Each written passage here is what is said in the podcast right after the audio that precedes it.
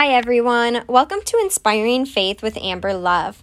Today's episode is quite a unique one. It's actually a personal shout out to my mother who assisted me in a science project after a friend uh, bailed on me the night before it was due.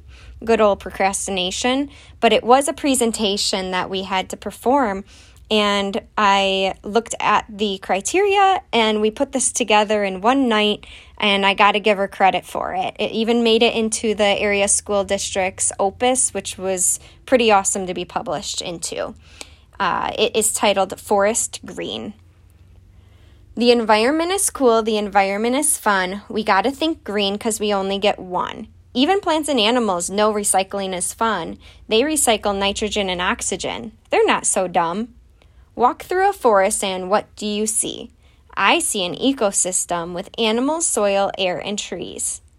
A forest habitat has a huge population of living things. Some have fur, some leaves, and many have wings. Their food chain passes energy from one to another. The forest's food chains make a food web like no other. Some birds soar high and look mean like a predator, but grab dead animals 'cause they're really a scavenger. Spiders spin webs and weasels crawl low. Their prey watches out for where these predators go. Producers are nice because they make their own food, but herbivores like deer eat 'em, and that's just rude. Symbiosis is a partnership between living things, but parasitism is greedy since it takes and never brings. Commensalism is cool, but mutualism is better. They're not the same, just birds of a different feather. What? I'd say that's pretty talented to put together in a night. And I also reflect on this. My birthday is on Earth Day, good old April 22nd. And it's just an awesome reflection.